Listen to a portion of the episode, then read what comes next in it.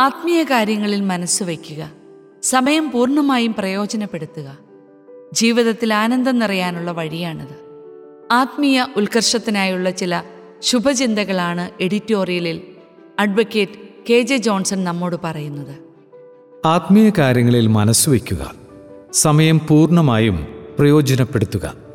ജീവിതത്തിൽ ആനന്ദം നിറയാനുള്ള വഴിയാണിത്.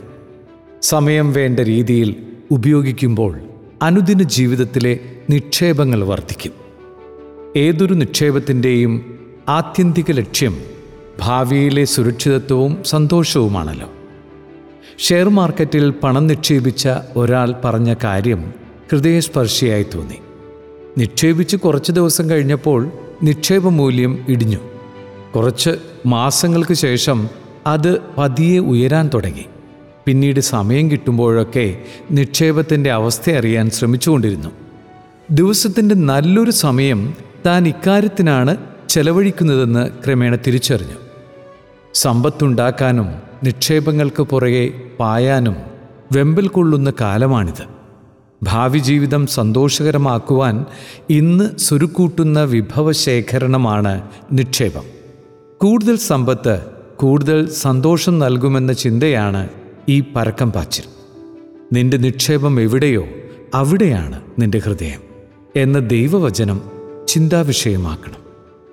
മകൾ ജനിച്ചപ്പോൾ അവളുടെ ഭാവിയെക്കുറിച്ച് ചിന്തിച്ച് സഹോദരങ്ങൾക്ക് കൊടുക്കേണ്ട കുടുംബസ്വത്ത് സ്വന്തമാക്കിയ ഒരു വ്യക്തിയെ അറിയാം. ആർക്കു വേണ്ടിയാണോ അത് സ്വരൂപിച്ചത്? ആ മകൾ ഇന്ന് വിവാഹമോചനത്തിന്റെ വക്കിലാണ്. സഹോദരങ്ങൾ സാമ്പത്തികമായി വളർന്നപ്പോഴും സ്വന്തമായി ഒരു വീട് പണിയാൻ പോലും കഴിയാതെ ദുഃഖഭാരത്തിൽ കഴിയുകയാണെന്നയാൾ. സമ്പത്തിലേക്ക് മനസ്സ് തിരിയുമ്പോൾ ഭവിക്കുന്ന അനർത്ഥങ്ങളാണിതെല്ലാം. ഏറ്റവും നല്ല നിക്ഷേപം എന്താണെന്ന ചോദ്യത്തിന് ലോകത്തിലെ ധനാഢ്യന്മാരിൽ ഒരുവനായ വാറൻ ബഫറ്റ് പറഞ്ഞത് ലോകത്തെ ഏറ്റവും മൂല്യമുള്ള നിക്ഷേപം സമയമാണെന്നാണ്. ഏറ്റവും വില കുറഞ്ഞത് പണത്തിനായിട്ടുള്ളത്. ഈ ലക്കം കവർ സ്റ്റോറിയിൽ അജ്ന എന്ന പെൺകുട്ടിയെക്കുറിച്ചാണ് കെയ്റോസ് പറയുന്നത്. ക്യാൻസർ അവളുടെ ജീവൻ എടുക്കും വരെ ജീവിതത്തിൽ ആനന്ദം കണ്ടെത്തിയവൾ. രോഗം വിരൂപമാക്കിയ മുഖത്ത് സന്തോഷത്തിന്റെയും പ്രത്യാശയുടെയും പുഞ്ചിരി വിരിയിച്ചവൾ.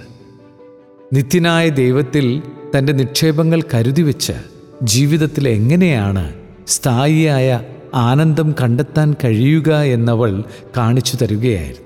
ക്ഷണിക സുഖങ്ങളിലും നശ്വര സമ്പാദ്യങ്ങളിലും മനസ്സുടക്കുമ്പോൾ യഥാർത്ഥ ആനന്ദം നമ്മൾ പോലും അറിയാതെ നമ്മിൽ നിന്ന് അപ്രത്യക്ഷമാകും. നിത്യമായ ആനന്ദത്തിന്റെ പൂർണതയായ നിത്യജീവിതത്തെയാണ് നാം ലക്ഷ്യം വയ്ക്കുന്നതെങ്കിൽ ലൗകിക സമ്പാദ്യത്തിനായി വ്യഗ്രചിത്തരാകേണ്ടതില്ല.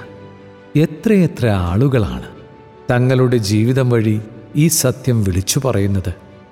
ദൈവോന്മുഖരായി ജീവിക്കാനും ദൈവസന്നിധിയിൽ നിക്ഷേപം കൂട്ടിവെക്കാനും നമുക്ക് പരിശ്രമിക്കാം. വരും തലമുറയും അപ്രകാരം സ്വർഗത്തെ സ്വപ്നം കണ്ട് ജീവിക്കട്ടെ.